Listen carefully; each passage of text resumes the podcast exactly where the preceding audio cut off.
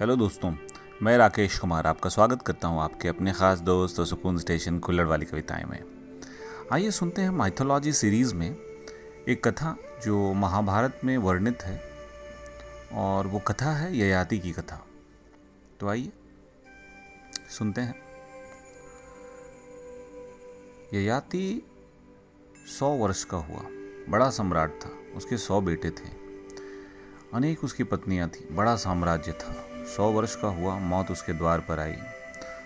तो ययाति ने कहा कि एक क्षण रुक। अभी तो मेरा कुछ भी काम पूरा नहीं हुआ। है अभी तो मैं वहीं खड़ा हूँ जहाँ जन्म के दिन खड़ा था। यह भी कोई आने का वक्त है? अभी तो कोई भी सपना पूरा नहीं हुआ।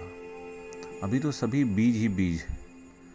अभी कोई बीज अंकुरित नहीं हुआ। मुझे समय चाहिए। अब मृत्यु ने मज़ाक में ही ययाति से कहा, अगर तेरा कोई पुत्र मुझे अपना जीवन दे दे तो मैं उसे ले जाऊँ और तुझे छोड़ दूँ। ययाति ने अपने सौ पितरों से कहा कि, जीवन तुम मुझे दे दो। मेरा जीवन अधूरा रह गया है। तुम मेरे बेटे हो। मैंने तुम्हें पैदा किया है। तुम्हें ही पैदा करने और बड़े करने में तो मैंने पूरा पूरा जीवन गंवा दिया। तुम्हारे लिए ही तो मैंने कष्ट उठाया और पूरा जीवन नष्ट हो गया। तुम मुझे अपना जीवन दे दो।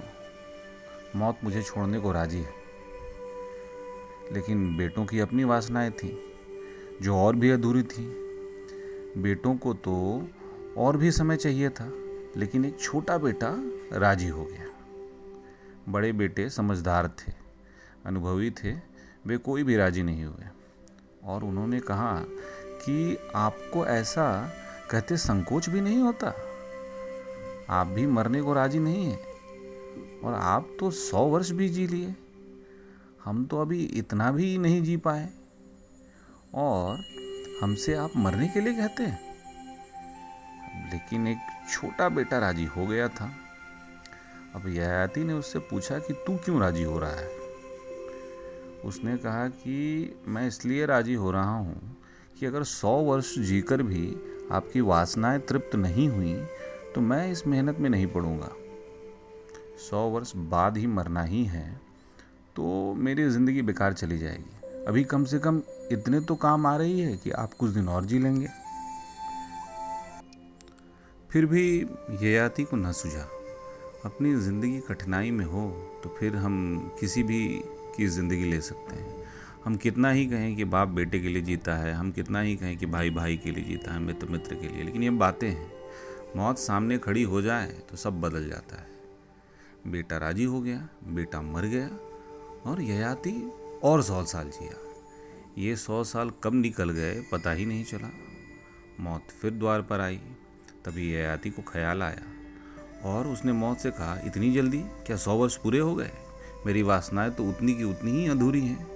रंच मात भी फ़र्क फ़र्क नहीं पड़ा है। इस बीच ययाति के और पुत्र हो गए। मौत ने कहा कि फिर किसी और पुत्र को पूछ लेते हैं। अगर कोई राजू हो तो अपना काम हो जाए, मैं बच जाऊँ। तो और कथा बड़ी अद्भुत है कि ऐसा दस बार हुआ और ययाति हज़ार साल जिया। और हज़ार साल बाद जब मौत आई, तब भी ययाति ने वही कहा कि इतनी जल्दी? अभी मुझे समय चाहिए। अब मौत ने उसे कहा यह ययाति,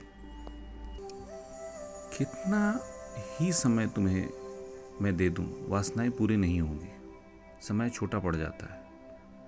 समय जो कि अनंत है, वासनाओं से छोटा पड़ जाता है। मौत जब भी द्वार पर आई, ययाति कंपने लगा। हम सब की भी वही दशा है। और ययाति की कथा हमें लगेगी कि काल्पनिक है। लेकिन समझने जाएँ तो हम भी इसी तरह कुछ हैं। बहुत से जन्म ले चुके हैं, बहुत हज़ारों वर्ष जी चुके हैं, हमारी भी यह कोई पहली ज़िंदगी नहीं है।